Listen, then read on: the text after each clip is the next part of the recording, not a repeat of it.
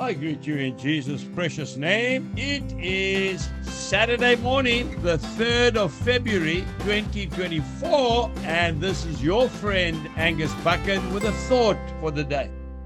We start off in the book of Psalms, Psalm 62, and I'm reading from verse 5.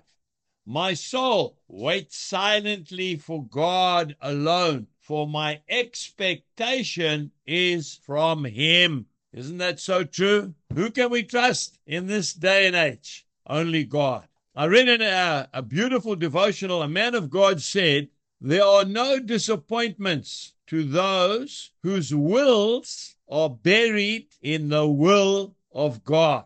Isn't that so true? There cannot be disappointments if our expectation is in God and not in man.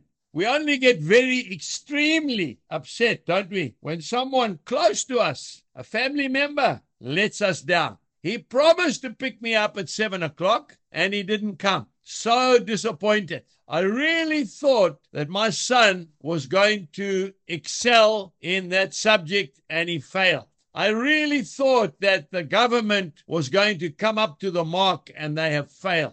And it makes us extremely disappointed and not just only disappointed, but even depressed. We need to trust in the Lord alone. Hebrews chapter 13 and verse 5 says, I will never forsake you and I will never leave you. I have found in my own personal life that every time I put my trust in God, I am never disappointed. In fact, I'm always amazed because God even excels the very thing that I hoped for. Today, do not put your hope in man, but put your hope and your trust in the Lord Jesus Christ. He will not disappoint you. Have a wonderful day. Jesus bless you and goodbye.